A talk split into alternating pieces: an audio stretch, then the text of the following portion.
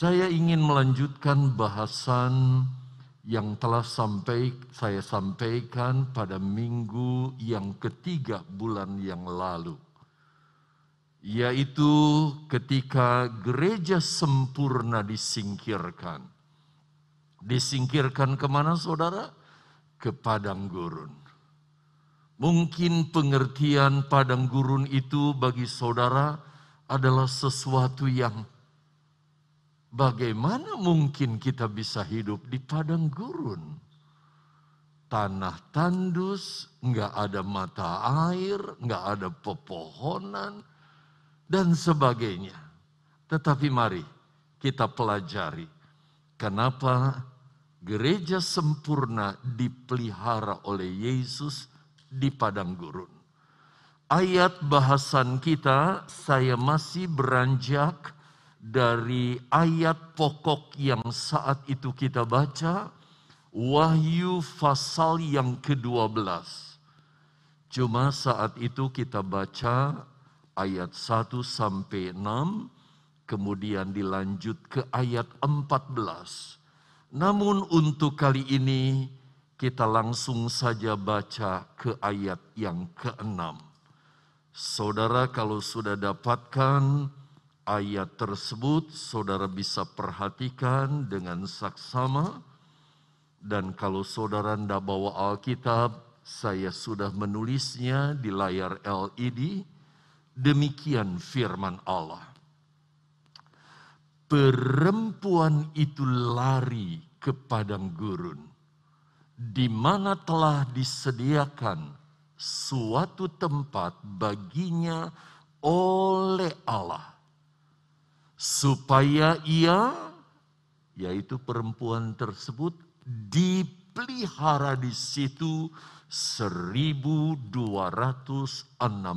hari lamanya. Kalau saudara 2 minggu yang lalu tidak mengikutinya, mungkin saudara bertanya siapa perempuan yang dimaksud di sini. Kalau saudara baca dari ayat 1 dan seterusnya, perempuan ini sedang mengandung pada saat itu. Dan saya sudah katakan kepada saudara, seorang wanita kalau dia hamil berarti dia sudah menikah, punya suami. Dan siapakah suaminya? Dan siapa perempuan ini? Perempuan ini tidak lain adalah pengikut Yesus yang sejati. Yang pada umumnya jemaat GPDI Mahanaim sudah mengerti identitas lain daripada pengikut Yesus yang sejati, dialah gereja yang sempurna, mempelai wanita Kristus, Hawa yang akhir. Dia menikah secara rohani, ya, jangan saudara berpikir pernikahan fisik, dengan mempelai laki-laki, yaitu Kristus. Lalu dia dikejar oleh iblis untuk memangsanya dengan satu tujuan tentunya. Tetapi ayat ini mengatakan perempuan itu lari ke padang gurun di mana telah disediakan suatu tempat baginya oleh Allah, supaya ia dipelihara di situ, di padang gurun, 1260 hari lamanya, identik dengan 3,5 tahun. Baiklah, kita mulai dari pendahuluan. Bapak, Ibu, Saudara yang dikasihi oleh Tuhan, tentunya tujuan Tuhan menyingkirkan perempuan yang melahirkan anak laki-laki itu. Siapa perempuan tadi? Pengikut Yesus yang sejati. Jadi kalau saudara jadi pengikut yang sejati, berarti saudara akan masuk di dalam bagiannya. Selain itu, dia adalah gereja sempurna. jemaat Tuhan yang sempurna pengiringannya kepada Tuhan.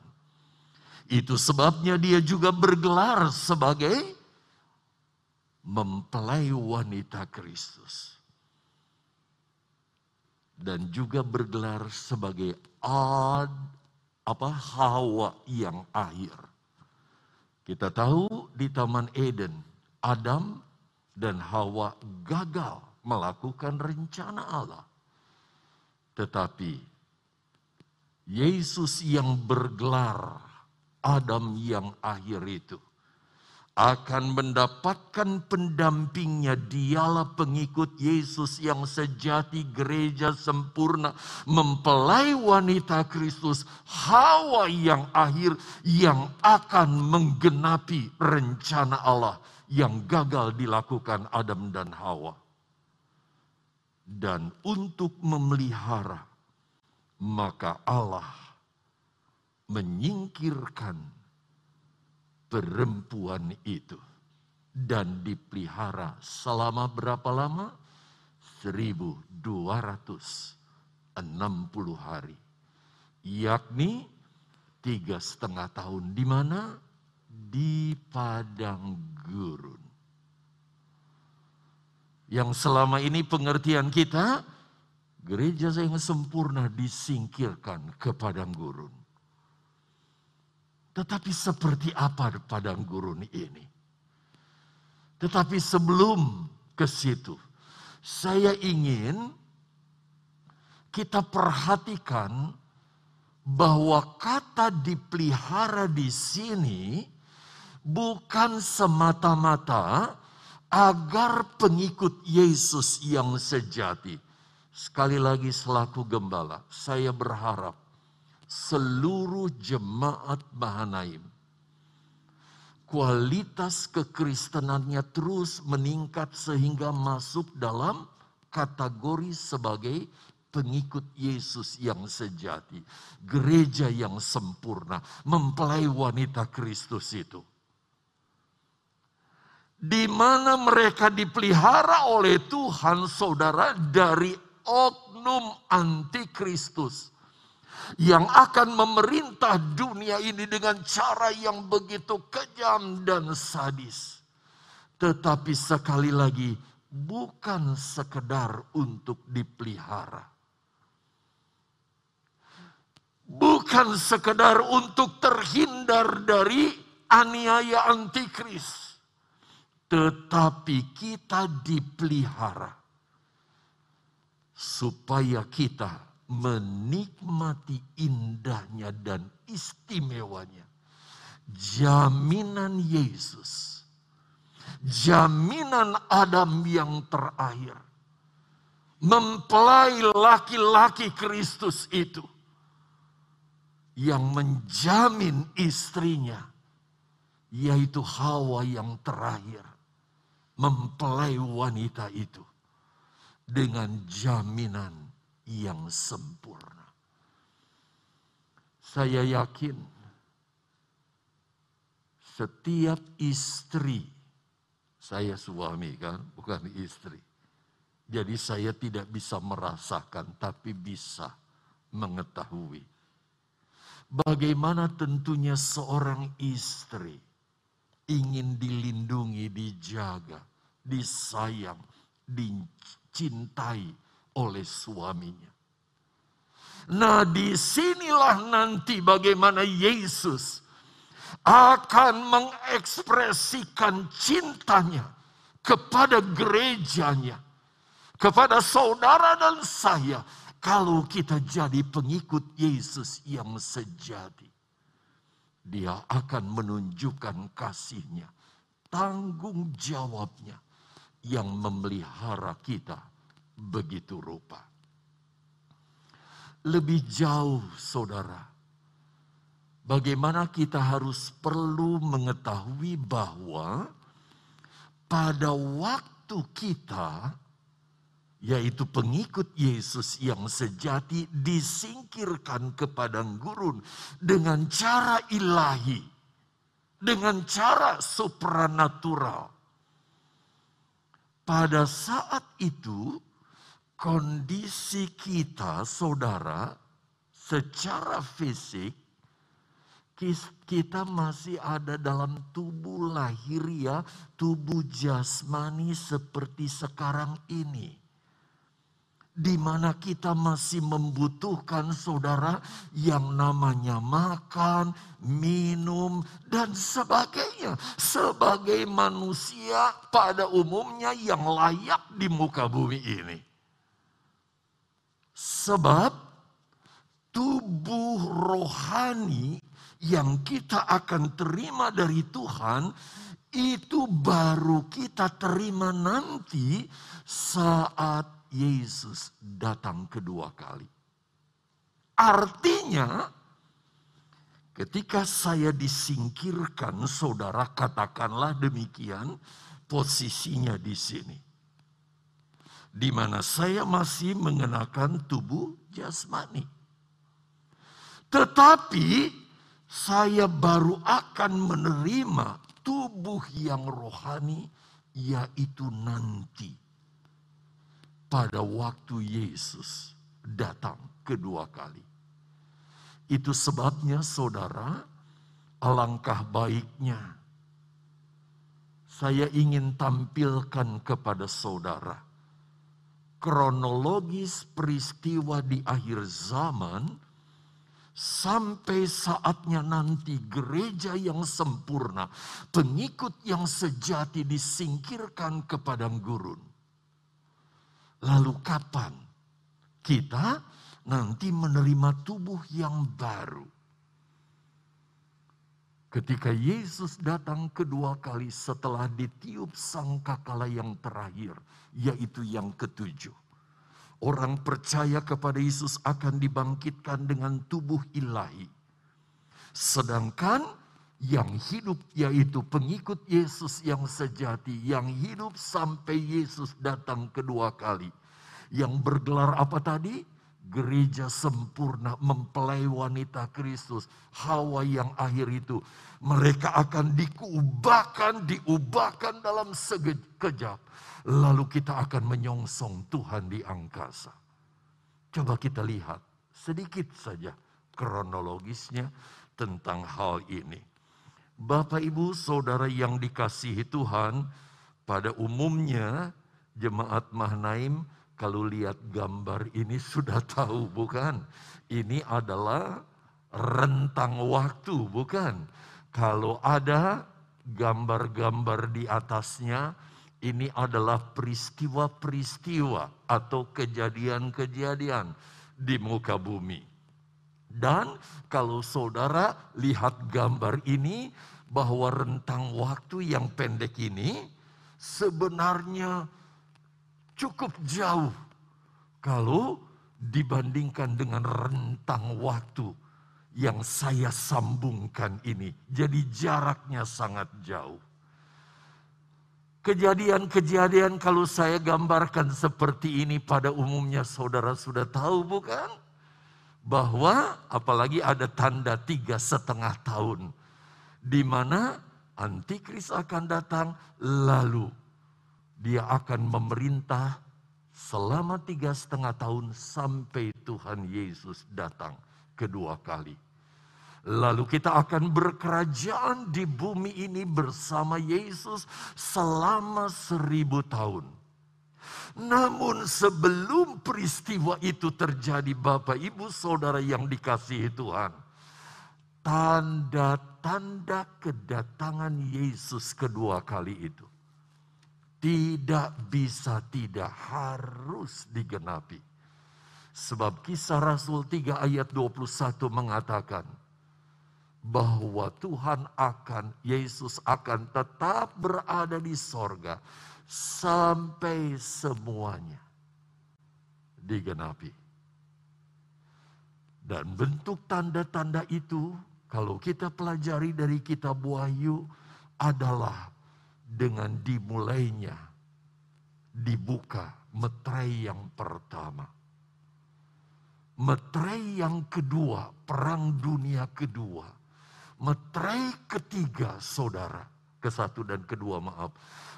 Meterai yang ketiga, adalah kelaparan yang berskala global. Seluruh dunia pada saat itu alami kelaparan. Dan digenapi tepatnya pada tahun 1930. Lalu saudara, meterai yang keempat itu adalah sampar.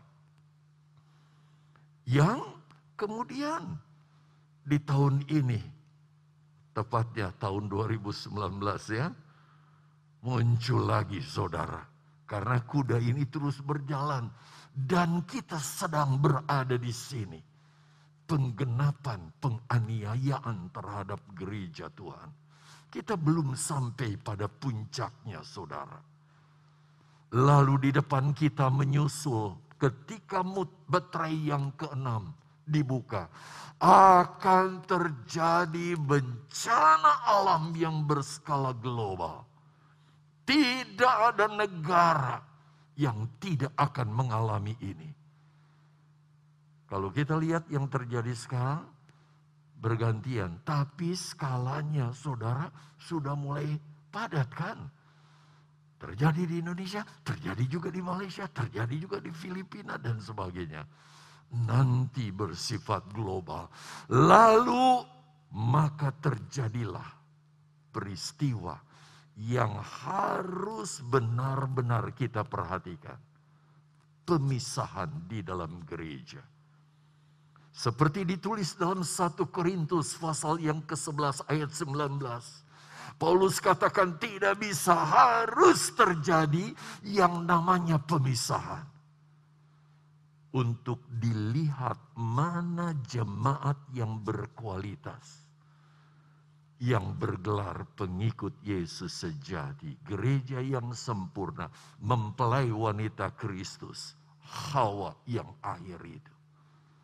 Karena merekalah yang akan disingkirkan. Gereja yang sempurnalah yang akan menggenapi meterai yang ketujuh. Pernikahan Kristus dan gerejanya. Sekali lagi saudara, ini bersifat ilahi, rohani, bukan jasmani. Kemudian ditiupnya sangkakala demi sangkakala. Mulai dari sangkakala pertama, kedua, dan yang ketiga. Lalu inilah yang kita bahas di awal bulan lalu, minggu pertama bulan September. Penyingkiran gereja, bukan? Saudara masih nyangkut nggak di kepala atau sudah lupa total? Harus diingat firman Allah. Nah, inilah saat di mana kita disingkirkan ke padang gurun. Sekali lagi bukan supaya terhindar dari antikris yang akan menguasai seluruh dunia. Tetapi nanti di padang gurun itulah Yesus akan mengekspresikan pemeliharaannya karena kasihnya terhadap gerejanya yang sempurna. Saat itu di sini kita masih dalam tubuh seperti ini. Sebab kita baru diubahkan nanti setelah meterai sangkakala kelima, keenam, ketujuh ditiup. Yesus datang kedua kali, barulah yang mati dibangkitkan, yang hidup gereja sempurna diubahkan. Dan kita menerima tubuh yang ilahi yang gak perlu makan minum lagi. Jadi selama 3,5 tahun kita di padang gurun, kita butuh makan minum. Jangan sampai terkesan ada pemikiran dari diri kita, termasuk saya sebelum mengerti firman Allah, di padang gurun nanti kita makan apa? Mau apa di sana? Kan di sana tanah gersang. Nggak ada pepohonan yang ada, saudara, tandus semua. Nggak ada air kecuali ada oase di situ. Bagaimana kita mau hidup? Saudara yang dikasihi oleh Tuhan, disinilah kita akan pelajari bagaimana cara Tuhan memelihara kita sekalian ketika disingkirkan ke padang gurun selama 3,5 tahun. Coba kita perhatikan kembali ayat pokok yang sudah kita baca. Saya baca lagi ya. Dikatakan dalam Wahyu 12 ayat 6, perempuan itu. Sekarang sudah mengerti kan siapa perempuan itu? Saya nggak usah ulangi lagi. Lari ke padang gurun. Ini mungkin perlu dijelaskan. Lari dengan cara apa? Kita sudah pelajari kan beberapa minggu lalu. Saudara bisa hubungkan ke ayat yang ke-14. Kepada gereja yang sempurna diberi kedua sayap burung nasar yang besar. Dengan cara supranatural kita akan diraibkan Tuhan. Seperti Filipus, saya ceritakan kisahnya. Pada saat itu dia membaptis seorang sida-sida di padang gurun, saudara. Setelah keluar dari air, lalu sida-sida yang dibaptis itu mencari Filipus karena mungkin mau mengucapkan terima kasih. Tapi Filipus sudah tidak ada. Kejadian itu di Gaza. Ternyata Filipus sudah di Asdod yang jaraknya berpuluh-puluh kilometer. Jadi dengan cara supranatural digaibkan saudara, dia tiba-tiba ada di Asdod.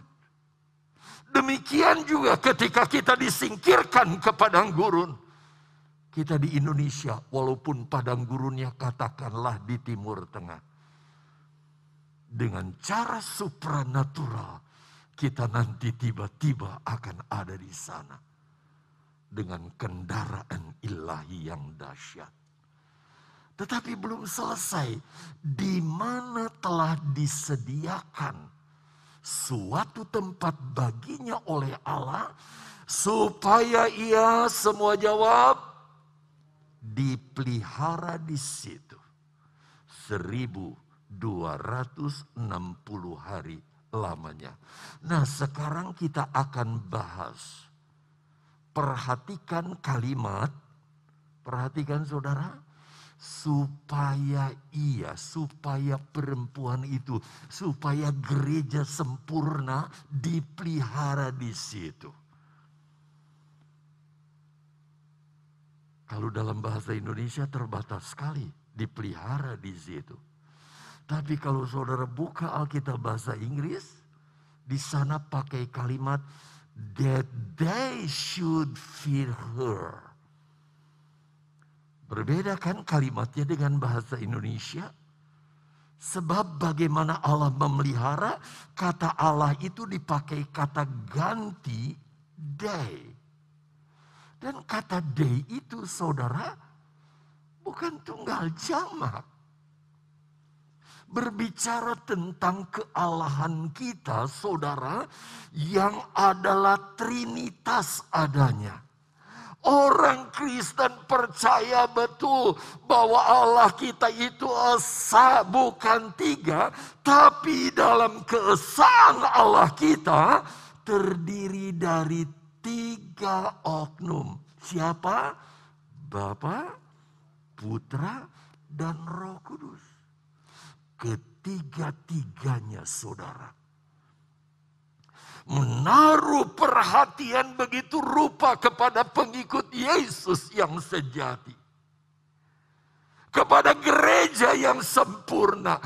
Saudara dan saya kalau masuk dalam bagian mempelai wanita Kristus, kita akan dipelihara oleh Bapa, Putra, dan Roh Kudus. Begitu rupa. Wow, betapa tersanjungnya bukan? Apabila seorang istri diperhatikan oleh suami begitu rupa.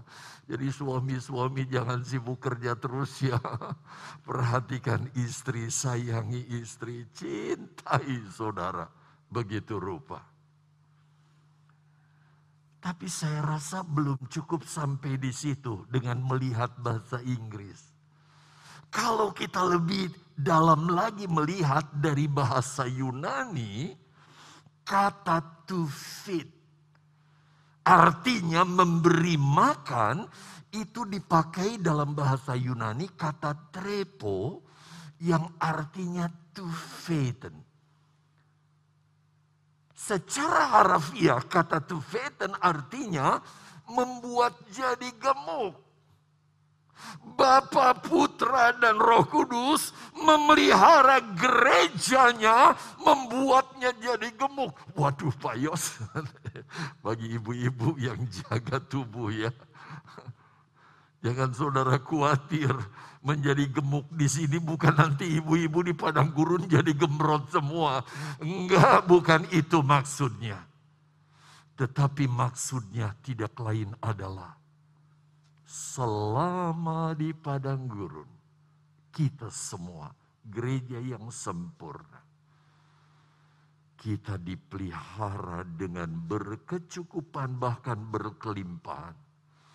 Baik secara jasmani, jiwani, dan rohani. Ayo beri kemuliaan buat Allah kita. Oh, Dia Allah yang baik. Allah yang memelihara kita begitu rupa. Gak usah takut gemuk. Dia pelihara, Dia jaga, Dia kasihi kita begitu rupa. Bapak, Ibu, Saudara yang dikasihi oleh Tuhan. Sebab itu jangan ada di antara kita yang mungkin karena keterbatasan kita tentang pengetahuan kita akan firman Allah, lalu kita salah persepsi dengan istilah disingkirkan ke padang gurun. Ngapain di padang gurun? Enakan di Tegal aja. Jadi seolah-olah Tuhan akan membawa kita, saudara, ke satu tempat yang gak nyaman. Sama sekali tidak. Tidak akan kepanasan seperti kalau saudara ke padang gurun. Saudara tidak akan merasa gersang, mana air, susah air. Lalu untuk makan, minum bagaimana? Saya sempat singgung ketika ibadah pertama. Seperti bangsa Israel. Ketika keluar dari Mesir, berjalan menuju tanah Kanaan lewat padang gurun selama 40 tahun. Bukan 3,5 tahun. Mereka nggak perlu bawa segelas air mineral pun. Mereka nggak perlu bawa, saudara, sepiring nasi, sebungkus nasi, tidak. Karena Tuhan jamin dan sediakan semuanya bagi gerejanya. Itu sebabnya kita ingin pelajari terus ini. Dengan menaruh pertanyaan di ayat yang menjadi ayat pokok kita tadi. Kalau begitu, seperti apa sih keadaan padang gurun itu? Ada beberapa catatan yang saya ingin sampaikan kepada saudara dalam kesempatan ini. Kita mengalir sejauh mana ya. Kita menggunakan waktu dalam hal ini. Yang pertama, padang gurun adalah satu tempat perlindungan dari angin ribut dan badai. Jadi kalau kita disingkirkan Allah ke padang gurun, kita dilindungi dari angin ribut dan badai. Dan angin ribut dan badai ini jangan saudara pikir adalah angin ribut beneran. Tetapi ini gambaran antikris yang begitu jahatnya, kejamnya. Menyiksa pengikut Kristus yang ketinggalan. Seperti angin ribut dan badai. Yuk kita lihat ayatnya ini. Mazmur 55 ayat 7 sampai 12. Saya ingin membaca ayat-ayat ini. Ayat ini berkata, perhatikan Bapak Ibu, pikirku, pikir pemazmur, angan-angan pemazmur, sekiranya aku diberi sayap seperti merpati. Yang dia minta sederhana, bukan sayap burung nasar, cukup sayap merpati saja. Aku akan terbang dan mencari tempat yang tenang. Bahkan aku akan lari jauh-jauh bermalam di padang gurun Sela. Saudara, dalam nubuatannya, karena dia melihat penglihatan Tuhan tentang masa 3,5 tahun. Dia seolah-olah berkata, Tuhan, beri aku sayap burung merpati itu, supaya aku dapat perlindungan terhadap angin ribut dan badai. Yang tidak lain adalah Antikristus yang akan menjadi penguasa dunia selama 3,5 tahun. 10. Bingungkanlah mereka. Biarlah Antikristus itu dibuat bingung. Mencari-cari di mana gereja yang sempurna itu bersembunyi. Sebab kalau saudara baca Wahyu 12 mulai ayat 1, itu perempuan yang melahirkan anak laki-laki, gereja sempurna jadi incaran saudara.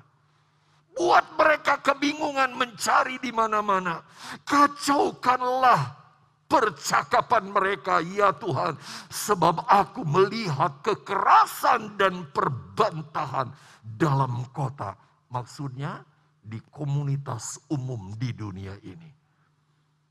Saudara, saya sudah katakan, tadi di ibadah kedua saya katakan juga, Antikris akan kuasai semua teknologi. Tidak ada tempat di dunia yang tidak dia bisa pantau. Bahkan saya katakan nanti ada satelit yang terbang rendah yang akan membuat saudara tidak ada daerah blank spot di tengah laut pun. Di hutan rimba manapun bisa dideteksi begitu rupa. Tetapi mereka akan kebingungan mencari gereja Tuhan yang dipelihara oleh Tuhan di padang gurun. Bingungkanlah katanya mereka. Siang malam mereka mengelilingi kota itu di atas tembok-temboknya. Dan di dalamnya ada kemalangan dan bencana. Semua kota akan dikuasai Antikris dan pengikutnya. Dan ada kemalangan di sana. Sebab itu Bapak Ibu Saudara, tidak ada pilihan bagi kita. Jadilah pengikut Yesus yang sejati. Supaya kita turut disingkirkan. Kalau tidak, ada selalu kemalangan. Dan tidak ada yang tersisakan. Kalau dia ingin selamat. Oleh karena Antikris ini. Penghancuran ada di tengah-tengah.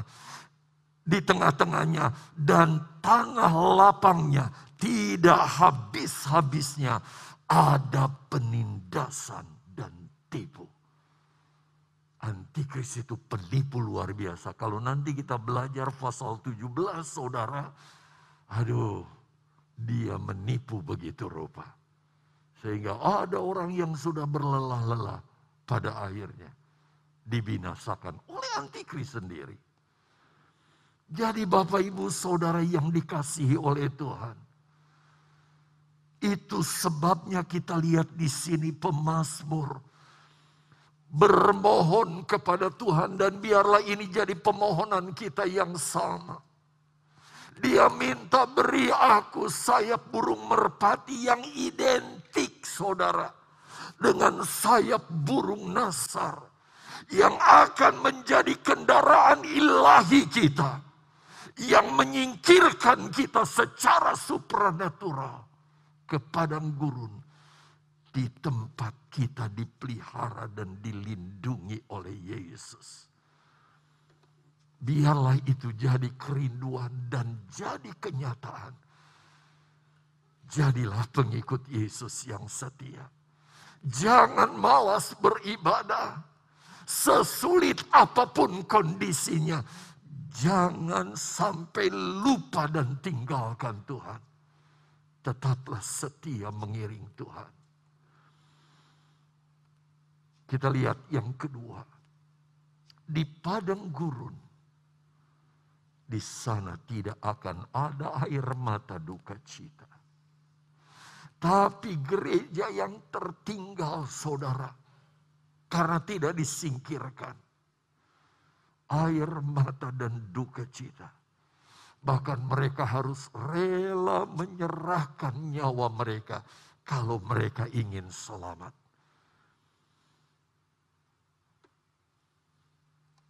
Seperti apa kita akan mengalami keadaan di mana tidak ada air mata dan duka cita? Yuk, walaupun ayatnya cukup panjang, tapi kita lihat ya. Padang gurun dan padang kering akan bergirang. Padang belantara akan bersorak-sorai dan berbunga. Beda kan dengan pemikiran kita? Bukan kering kerontang, saudara. Seperti bunga mawar, ia akan berbunga lebat dan bersorak-sorak. Ya, sorak-sorak dan bersorai-sorai. Kemuliaan Lebanon akan diberikan kepadanya. Semara Karmel dan Sharon, mereka itu akan melihat kemuliaan Tuhan, semarak Allah kita. Padang gurun menjadi tempat yang begitu indah. Kemuliaannya seperti Lebanon, seperti Karmel, seperti Sharon. Ada semarak yang luar biasa. Berikutnya, kuatkanlah tangan yang lemah. Kalau sekarang saudara menghadapi hari-hari penuh kesulitan karena dibukanya meterai demi meterai, jangan lalu menyerah. Ah, saya mundur aja dari Tuhan. Nanti apalah yang terjadi. Aduh, jangan begitu saudara. Kuatkan. Teguhkan lutut saudara. Artinya gunakan Pak untuk berlutut dan berdoalah. Minta Tuhan, saya mau jadi anak Tuhan yang setia. Katakanlah kepada orang-orang yang tawar hati. Ada rekan saudara yang sudah mulai tawar hati. Nggak lihat lagi ke gereja. Bahkan ikut lewat live streaming pun tidak. Jangan saudara, nanti mereka rasain. Jangan. Datangi mereka. WA mereka. Kuatkan mereka. Yuk, Ci, Mbak, Mas, Pak Le. Kuatkan hati, janganlah takut. Lihatlah Allahmu akan datang dengan pembalasan, dengan ganjaran Allah. Ia sendiri datang menyelamatkan kamu. Dia akan balas semua musuh-musuhnya dalam perang Harmagedon nanti. Tetapi dia akan memberi kepada kita pahala mahkota kemuliaan. Pada waktu itu, mata orang-orang buta akan dicelikan dan telinga orang-orang tuli akan dibuka. Ini tentang kesembuhan ilahi yang luar biasa. 6. Pada waktu itu orang lumpuh akan melompat-lompat seperti lusa. Dan mulut orang-orang bisu akan bersorak-sorai. Sebab mata air memancar di mana? Di padang gurun dan sungai di padang belantara. Ada sesuatu yang menyenangkan di padang gurun, bukan gersang saudara. 7. Tanah pasir yang hangat akan menjadi kolam. Saudara, Di sana bukan panas nanti. Dan tanah kersang menjadi sumber-sumber air. Aduh, menyenangkan sekali. Saya ceritakan tadi pagi saudara ketika ada di Dubai. Di Dubai ya. Air di tempat serigala berbaringkan. Itu titik komanya ya. Di tempat serigala berbaringkan tumbuh tebu. Berbaringkan tumbuh tebu dan pandan. Di situ akan ada jalan raya yang akan disebutkan jalan kudus. Orang yang tidak tahir tidak akan melintas. Tidak akan melintasinya. Dan orang-orang pandir tidak akan mengembara di atasnya. Hanya gereja yang sempurna yang ada di sana. Yang lain gak akan ada di sana. Di situ tidak akan ada singa, iblis, binatang buas, antikris. Tidak akan menjalaninya, tidak akan terdapat di sana. Orang-orang yang diselamatkan akan berjalan di situ. Kita akan tenang, aman. Dan antikris tidak bisa memperlakukan kita seperti dunia secara umum. Terakhir, dan orang-orang yang dibebaskan Tuhan akan pulang dan masuk ke Sion dengan bersorak-sorai. Nanti kita akan diangkat ke sorga dengan sorak-sorai di sana, saudara. Sedang sukacita abadi, sukacita kekal meliputi kita. Kegirangan dan sukacita akan memenuhi mereka. Kedukaan dan keluh kesah tidak ada lagi. Yang ada adalah sukacita. Bapak, Ibu, Saudara yang dikasihi Tuhan. Padang gurun bukan sesuatu tempat yang menakutkan dan harus kita hindari. Kita di sana bukan saja bebas dari antikris, tetapi kita bebas dari dosa, sakit, penyakit, kesusahan, penderitaan, air mata, dan semua yang tidak dikehendaki Tuhan tidak akan ada di sana. Apapun yang tidak Tuhan sukai tidak akan kita perbuat, karena kita sudah masuk dalam bagian gereja yang sempurna. Yang ketiga, Tuhan akan ubah padang gurun jadi taman Eden. Jadi pengertian saudara disingkirkan ke padang gurun, tanah gersang, gak ada air, buang itu. Ketika gereja sempurna disingkirkan ke padang gurun, kita seperti dipindahkan ke taman Eden. Dari tengah-tengah dunia yang dikuasai oleh antikris. Kita dipelihara, ditaruhnya di Taman Eden. Ayo kita lihat ini. Yesaya 51 ayat yang ketiga. Sebab Tuhan menghibur Sion, menghibur segala reruntuhannya. Ia membuat padang gurunnya seperti semua jawab Taman Eden. Dan padang gurunnya seperti taman Tuhan. Di situ terdapat kegirangan dan sukacita, nyanyian syukur dan lagu yang nyaring. Jadi di Taman Eden, di padang gurun yang menurut secara harafiah, tetapi sebenarnya sudah diubah menjadi Taman Eden, adalah tempat nanti di mana kita bersorak bersukacita. Sementara saudara-saudara kita gereja yang ketinggalan, mereka setiap hari dilanda ketakutan. Karena ancaman antikris itu pun tidak akan meluputkan mereka. Karena pada akhirnya mereka akan mati syahid kalau mereka ingin diselamatkan. Tapi di sana kita akan dihibur. Dihibur di padang gurun, saudara, di Taman Eden, bukan artinya di sana ada musik dangdut lalu dihibur kita. Jogetan, enggak, saudara.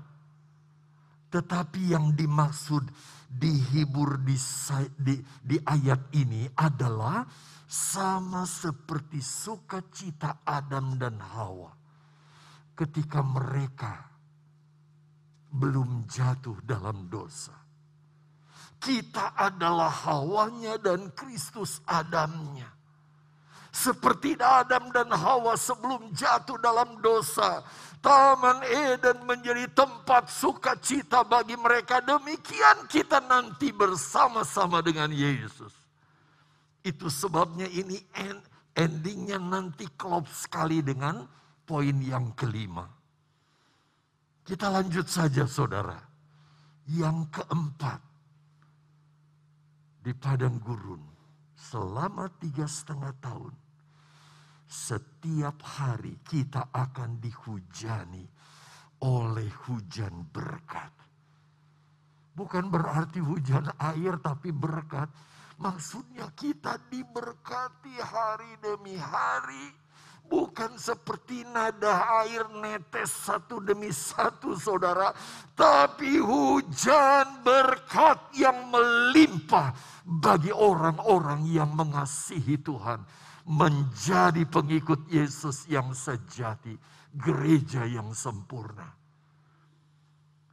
Hanya penyesalan yang akan dialami oleh orang yang sudah mendengar firman Allah. Tapi ya, itu cerita khayal itu. Paling hanya tinggal menyesali. Coba kalau aku lakukan. Itu sebabnya. Supaya kita tidak menyesal, mari tingkatkan kekristenan kita. Menjadi pengikut Yesus yang sejati. Berkat-berkat Tuhan akan dicurahkan ke atas kita. Dan berkat itu tidak akan pernah membuat kita menjadi bosan. Sebab berkat yang sama masih ada kok, dapat lagi. Bisa membuat kita bosan. Tapi berkat itu tidak akan pernah membuat kita bosan. Kenapa? Sebab berkat itu selalu baru setiap hari dan indah. Serta berharga buat kita. Itu sebabnya kan ada nyanyian. Selalu baru tiap hari. Baru tiap hari. Apa?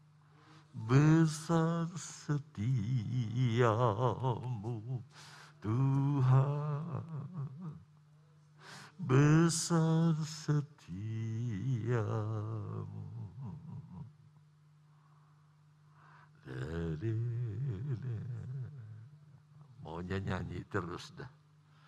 Kita langsung saja kelima. Yang kelima, saudara, perhatikan. Padang gurun menjadi tempat pertemuan. Pertemuan siapa? Kita mempelai wanita dengan mempelai laki-laki Yesus. Oh, indahnya, saudara. Luar biasa indah. Kidung Agung, coba ayatnya Kidung Agung.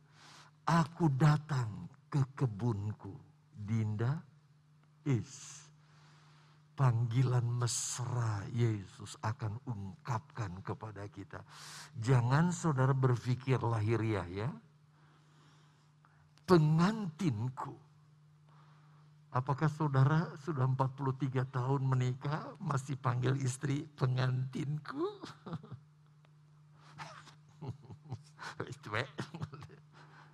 Gak boleh gitu, saudaranya.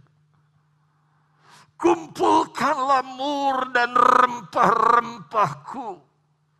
Kumakan sambangku dan maduku. Kuminum anggurku dan susuku. makanlah teman-teman, minumlah sampai mabuk cinta. Begitu Yesus mengasihi gerejanya, dan kita juga akan mengasihi Dia dengan begitu rupa dalam satu ikatan pertemuan yang tidak bisa kita ucapkan dengan mulut kita. Saudara, ketika kita berdoa dan merasakan hadirat Tuhan, rasanya kita nggak mau berhenti. Demikian nanti dalam perjumpaan kita dengan Yesus di padang gurun, kita akan menikmati persekutuan yang begitu indah. Ku di tanganmu, ku di hatimu, di pikiranmu, di rencanamu. Dia tidak akan tinggalkan kita. Sementara dunia kacau balau oleh antikris begitu rupa, tapi gerejanya dipelihara dengan secara luar biasa.